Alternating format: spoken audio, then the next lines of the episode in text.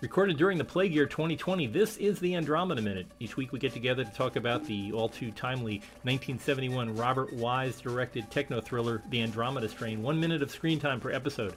I'm one of your hosts, Jim O'Kane of TVDads.com. And I'm Pete Mummert from the Indiana Jones Minute podcast. And Pete, thanks for coming back. This is uh, Yeah, it- thank you. It's fun. This this is a fun movie to talk about. There's so much. It, it's it's Robert Wise doing Robert Wise at his best. I mean, he Yeah. he's really he knows how to tell a story, and with I I mean, he has to get through the exposition part and explain to the audience what's happening, but he does it with such a an economy of words when Mm-hmm. the actors really only speak when they have to speak, and uh, you know, he just mostly lets them do their business without having to talk too much. Mm-hmm. Um, eh, you you had a chance to look at the script. Is it is it just as terse on the in the script? Uh, yeah, it's just it's exactly the same. yeah, it yeah. it, it he he really does. Um, in in this particular minute, which uh, starts, we're back with the uh, with the doughboy with his head in the uh, in the bathtub, and we're going to finish with uh, Caper One back on back on the road again.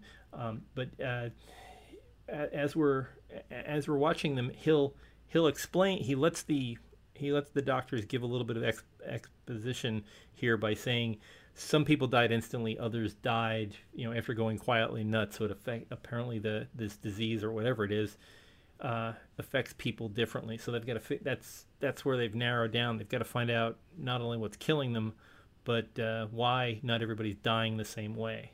I kind of like that uh, going quietly nuts way Yeah. he puts that. that. That seems like a very pleasant way to to go. Yeah, yeah.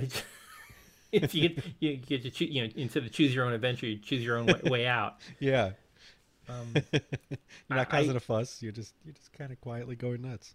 yeah, I, I just keep wondering. In the book, there were a bunch of other people that they found that had uh, that had killed. Uh, By the way, Pete, have, have you read the book by any chance? I haven't. No.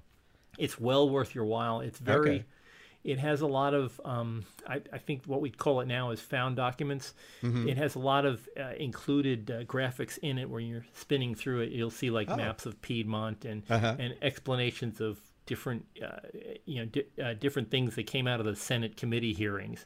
So Okay. it, it, it when it reads kind of like the Warren Report when you get to some Oh, sections that's of cool. it. That's cool. So uh, and and Wise really picked up on this. I mean, you'll see these in the opening credits. A lot of the graphics that you see in the opening credits are from the book. So uh, it, it he definitely has uh, the the mood of the book uh, Uh-huh. captured captured in the film. Huh. I'm wondering that that old doughboy he had quite a lighting system in his in. It, it, that, that's that's the only thing that, that jumped out a, a little bit odd that he had these great Klieg lights in, in Yeah. his bathroom. Well, that and the, the the color scheme in here is gorgeous. I love this, like the purples and the indigos and the kind of the pale grayish blue. It's I, I love the color scheme he's got going on. But I was curious if this is a real bathroom or if this is a set. Yeah, I'm I'm guessing it's a set. It looks it, looks a little too tight. You know, there's no windows, there's no outdoors, so it's probably a bunch of uh, flats and uh, and they, they hung some hung, hung some lamps on it. Um, especially if they wanted to get pictures of you know individual scenes of a guy's face. It's kind True, of hard to shoot yeah. out in Shafter. um, but yeah, he's it's it looks like a, a bathroom at a jazz club. It, it does. Yeah. yeah, it's very uh, very moody. Yeah. Um, and again, we're getting these these shocking jump cuts. Uh, we go, we leave the bathroom after uh, they talk about how not everybody died the same way. Uh, they catch up with uh, the Caper One van that we saw back in the first five minutes of the movie, and uh, our young uh, uh, sergeant fall or the, our young lieutenant falls out. Lieutenant Shawn uh, fall falls on the ground, and uh, they're you know they're dealing with gosh, here's you know here's another another guy dead mm-hmm. and uh, I mean they knew th- this th- they finally getting the, what happened to the fate of the Air Force guys. The uh, the sergeant uh, is driving the car and falls across the wheel of that 1959 Econoline van. Um, That fall out of the door is, is a pretty good fall. That's uh, sort of reminds me of those things where you have to trust your your coworkers and fall into their arms. yeah, yeah. I mean, you know, in, in the, the uh, where's Mark minute? There we go.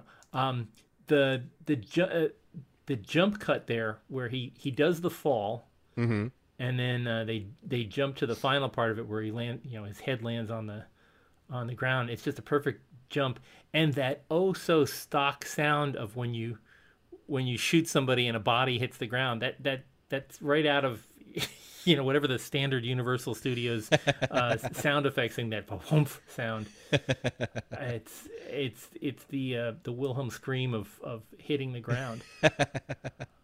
um, uh, but yeah, just a just a beautiful a beautiful tumble there. Yeah. Um, and there's again these these cut cut cut things where he's they've told the story of this is what happened to the co-pilot, and now we're going to get back to the pilot side. Um, and seeing you know seeing the, the fellow laying across the uh, the steering wheel, we get another clue as to how this what's the mechanism of death here, and uh, they're they're looking at uh, not very. I, I I don't think it's a very. Um, it, it doesn't sell well that, that that cut that he has on his head. I understand what they're yeah, trying, I agree. they're they're trying to talk, but you can, especially on this high definition, you know, on a Blu-ray, it really looks bad. It just looks like they Uh-huh. painted painted lines on his head. Um, I have to say though, as uh, as somebody who who really doesn't like the sight of blood, this is the kind of uh, movie I like. Like kind of like the, one of the reasons I like Dunkirk so much. I think is like a war movie without blood. yeah, yeah. This is this is as bloodless as it, as it yeah, gets. yeah, Um, I kind of the another thing that a little bugs me on on this movie, at least for the second the second unit, is they don't really handle daylight continuity very well. Hmm. The uh, the scene with uh, you know they're examining they examine the, uh, the the airman's head. And then, and it looks like it's midday. Mm-hmm. And then, when you go to the outdoor shot, it looks like it's very late afternoon Hmm. and there's lots more clouds in the sky Yeah, than there were yeah. like a moment ago. yeah. It looks Um, a lot colder too. Yeah, yeah, and uh, it doesn't doesn't feel like the same day. But Mm-hmm. I guess the weirdness, you know, you can you can offer it up because it's not the weirdness doesn't help. But uh, that uh, that giant uh, appliance that is on the arm of the guy who was getting chewed by vultures that doesn't bother you at all, Pete? Is that you're okay with that? Yeah, I'm not crazy about it, but it's better than if there were, you know, red blood oozing out of it. Yeah, it to me it's look more it looks more like a uh, kind of a Star Trek wound. It does. It does. It looks exactly like that. Yeah, I, I'm I'm impressed by the number of taxidermied animals they have in this movie. There's so many vultures and cats and you know Yeah. stuff we're seeing around. And we're gonna get you know we're gonna get into more animals as the, as the as the show progresses. But I'm just and it's all you know, AS, ASPCA approved, but. I, I know somewhere out in, in Hollywood there's you know there's a giant warehouse full of dead animals that, that you can use in your you know th- this this bird may have appeared in a Hitchcock movie too you know so it's it, it's it's weird thinking about how much you know that there's that this is a business in Hollywood that you can provide Yeah, prop, yeah. prop animals for anybody. Do you know what kind of bird this is? Uh, Is it? A, it looks kind of like a crow, but I I don't know if crows eat people. I thought it was uh, they're supposed to be buzzards, but Okay. you can't. There's no really really good view of a head. Hmm. Um, unless that's the head up by the elbow if you look toward around like second 40 41 um, Oh I yeah. think it has kind of a kind of a, a buzzard look to it. Um, I'm assuming turkey buzzard. It's Mm. the, the from the shape of the wings. Um, but that's but all I'm familiar with is turkey buzzard. So I don't, yeah, everything looks like a Yeah, everything- kind of thing. yeah. Um, but I just I enjoy every every setup in this in this uh, in this movie seems to be very well thought out. You see uh, the image where they're they're looking at the arm and they cut back to Hall and Stone and this is obviously they're what they're both thinking is that uh, you know they're they're both taking in this knowledge that the blood isn't working like they thought it would Mhm. and they don't really need to say anything about that they just they give you a second or two seeing that they're pondering it but their their image on the screen it uses it's so not a television image especially at this time you know a four by three television image you're using every bit of that panavision Yeah. Um, yeah. and uh, it's I think that was a gamble for I I mean I guess Wise knew that they would be doing pan and scans of his show but I'm not you know it's like you really can't pan and scan this image you'd have to pick on either Hall or Stone I think you're right. Yeah. And, then you'd be uh, completely off center too for the image. Yeah, yeah, exactly. It it just would be a, a, a cutaway and, and just bizarrely framed. Um, one thing I haven't been able to find out, uh, Lucas talked about filming uh, Star Wars for he he always had the four by three in the middle of his screen, and even though Huh. he would make he would make it widescreen, he always had to consider that it was going to be shown on television. So he tried to keep a lot of the action toward the middle of the screen. Oh, that's interesting. I hadn't heard that. Um, I I just I don't know with you know, Spielberg. I've tried I've tried to find out some some ideas about how they viewed it, and uh, you know, as far as I could tell, the only thing they've ever talked about is how they wanted it shown in, its original format. Um, but they had, I mean, Spielberg was working for Universal at the same time Robert Wise, was working for Universal, and they had to have been given directives from on high saying, "Look, we're going to be showing this on TV, so keep that in mind when you're doing it." And I would, assume that just as professionals, they would have to think about that. Mm-hmm. But that's I interesting. don't- I, I, I don't think I've ever thought of that, but yeah, that makes perfect sense. Yeah, and and this this movie was edited by a fellow who he most of his work was done for like Gunsmoke and thing- you know he was he mostly worked on television shows, so it's edited like a TV show. Um, but I can't I can't imagine somebody telling you, yeah, we're gonna you know we know you have this entire canvas to use, but uh, if you could try to keep it in the middle of the screen as much as possible, we'd appreciate that because it's a lot less work. Um, what would it be like editing? Because didn't didn't Robert Wise edit Citizen Kane? Yeah, What yeah. would it be like edited? Like, oh, I'm going to be the editor for for this Yeah. guy. yeah, it's like, uh, can you imagine the notes that he gives? Like, yeah, I want you to to do this. I need 35 frames of this and 18 frames of that, and ah, and, and he obviously, I mean, he had a he had a, a first assistant director, but he obviously did a lot of coverage just so that his editor would have something that he could cut away to Mm-hmm. And maybe even a little bit more. There's there's one scene in here where we get this kind of um, uh, it doesn't seem to have a reason to be in it. We cut from the scene with uh, Hall and Stone regarding the uh, the bloodless uh, uh, wounds on, on the on the corpse. We go to a scene of Roy's Friendly Service, which is a, a gas station in, the, in the scene, and uh, you know there's all these dead people laying around. Uh, but I get the feeling that this is trying to tell us that uh, you know they once they got into you know they got the bodies out and they got into Caper One. This is where they went to fill up at the gas station. There was a gas station in town. This is where they got the gas because because the last time, I mean, if if you think about it, the uh, you know Caper One had been running all night and uh, until the gas ran out because something was powering the the the radar and all that. So they obviously yeah. had a, so Yeah. You could you could have a you know have a have a minute long scene here of them pushing Caper One to a gas station. Oh yeah, or, yeah.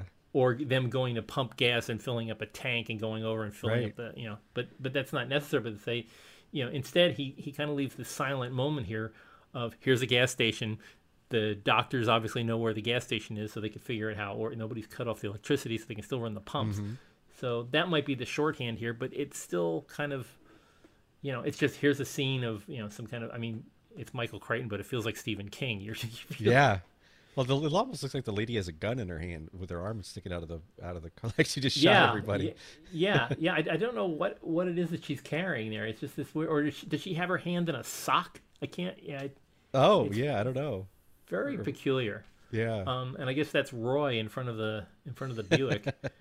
um, what do you know? What it- do you know? What the uh, there's like a, a, big red pump with big wheels back against the, the building. Is that a, for oil or do you know what's yeah, what yeah. was That, for? that that would be where you put the thirty weight. That's a that's an Oh, oil. okay. You you fill that up and then go over and put a big uh, funnel in the uh, uh, in, you know in your in your car. Hmm. Um, it's really yeah, it's weird seeing the old Mobil gas uh, style pumps before uh, they they switched to the Raymond Loewy ones about this same year. I think about seventy one they switched to uh, the uh, the Raymond Loewy style. I, I guess they had them on the West Coast. Um, they they were looked like uh, they look like cylinders. They were they were like a silver cylinder with a white top, and that's as Mobil uh, began to replace. Um, Mobil used to be uh, Standard Oil Company of New York, and then uh, then they became Mobil Gas, and then Mobil.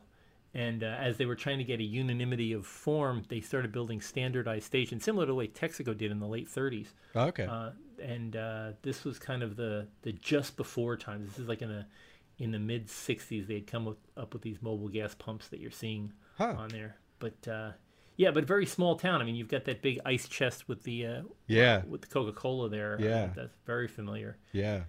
And uh, yeah, it's just I mean, long you know days gone by. This was uh, the and the idea of doing work right at the pump that you know Mhm. I can't- Yeah. it'd Yeah. scream at you now if you'd ever opened your hood in front of a in front of the gas pump. I like the Um, little story. Like the, the neighborhood kid. He's so bored. He's watching watching Roy work on the car.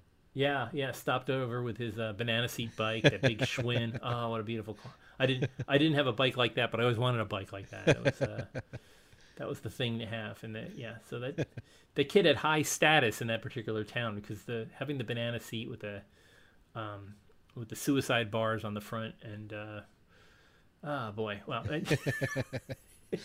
very, very and we're starting to get there's a as we're getting into the town the view of the town we've we saw it from the helicopter and obviously the centerpiece is the church so this if you think of if you think of the church as the southern uh, try, trying to figure out uh, using using the, chur- the church as a compass uh, figure the church is in the southern part of the town Okay. and the uh, now Roy's Friendly Service is in the northeast corner of the town, um, and uh, and the church being at the south center part of town. So as we go on in the next uh, in this minute and in the next minute, we'll we'll start seeing some uh, regular. Um, there, there's kind of landmarks. One is the uh, the pink. Uh, Chevy Bel Air that's parked next to the church. It's to the it's to the west of the church Uh huh.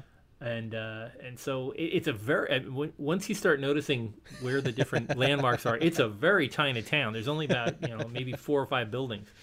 So uh, so we'll be we'll be driving around and, and seeing this shortly. Do you know Um, if it was a ghost town in 1970 when they filmed it, or is it? Yeah, yes, it's it's been a ghost it's been a ghost town since the 40s. Oh, which wow. Isn't which isn't to say that people haven't lived in the ghost Mm-hmm. town. It's just but it just wasn't anywhere near what they had. You know, like at the time in in the 70s when they were filming this.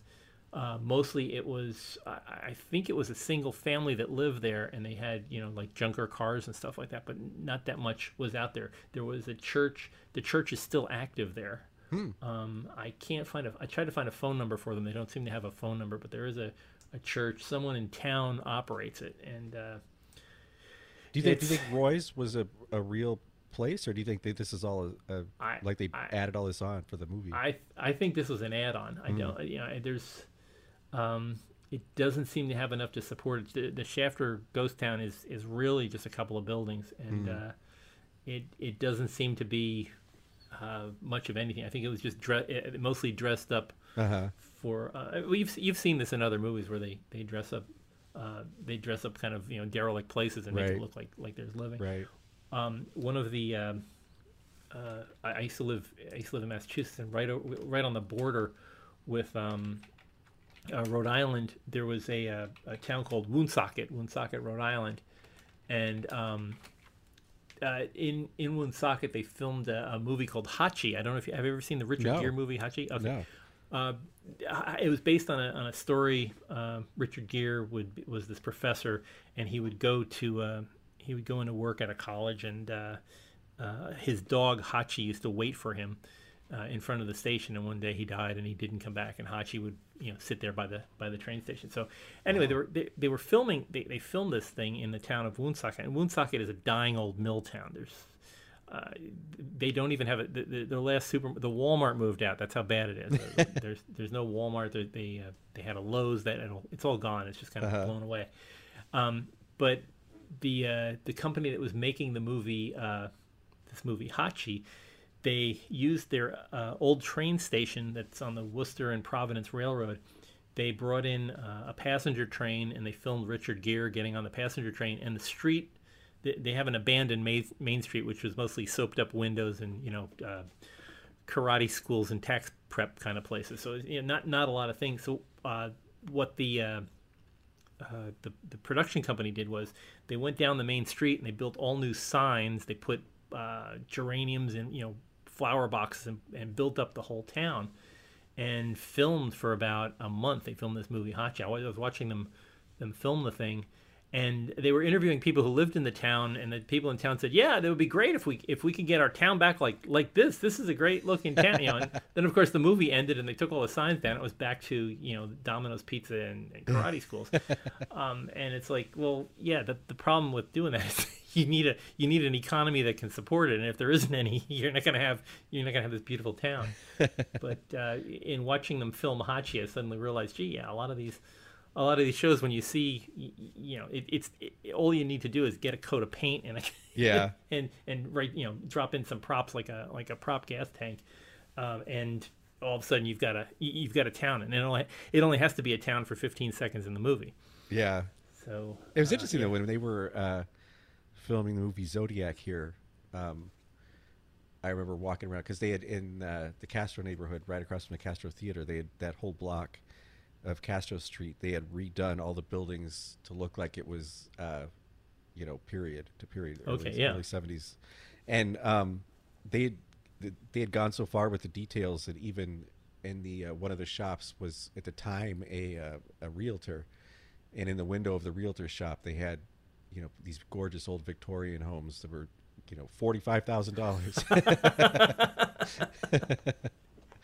it was that moment you had to look for a time machine. Yeah, uh, yeah. No, it's just amazing, and like you know, uh, set designers being able to to go in and just put the put you don't the the biggest way you can change it. it it's similar to when people say the best way you can dress up your house is to make your bed. If you if, if you want to change the the mood of a place, all you have to do the the principal thing is go out and get old cars and park old, park Yeah. old cars, and people don't notice that you have modern, you know, phone booths and things because if you see these old cars, Right. your head instantly goes, oh, they've set the Wayback Machine to this year or that year. right, right. Um, but you know, the difficulty is now with Blu-ray and stuff like that, you need to go in and do the kind of detail level, um, uh, to just you know to make it realistic. hmm Uh, but they did. Whoever was the uh, the set designer, you know, at least the outdoor set for for this thing, did a pretty darn good job of making this town look like it was a happening city Yeah, instead of a, you know, a literal ghost town. Yeah. Um, uh, yeah, I, I wouldn't mind shopping at Roy's Friendly Service. Has that whole that whole uh, you know desert Mayberry feel. um, but we uh, we end this minute with uh, the Econoline van back in back in action with that crazy outsized uh, radar. yep. Yep. Um, but uh, yeah, beautiful scene. Um, well, anyway, uh, let's uh, let's hold off until uh, the end of the week. We can talk some more on uh, on on the layout of this town. Um, Pete, when uh, when people can listen to your wonderful show, Indiana Jones Minute, where can they find you? Oh, thank you. Uh, you can find us uh, anywhere you find podcasts, um, or you can just go directly to indianajonesminute.com and find a link right there. And you also have a Patreon uh, flow field too, right?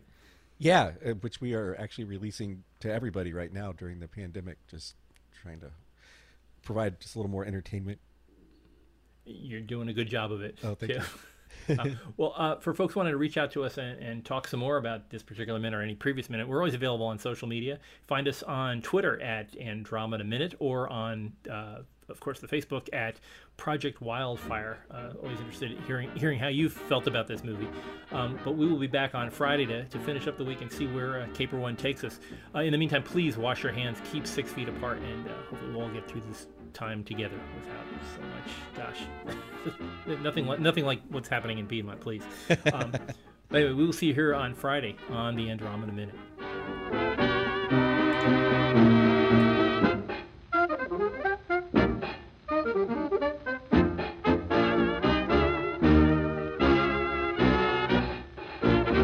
Very flattering. We don't know much more than when we got here.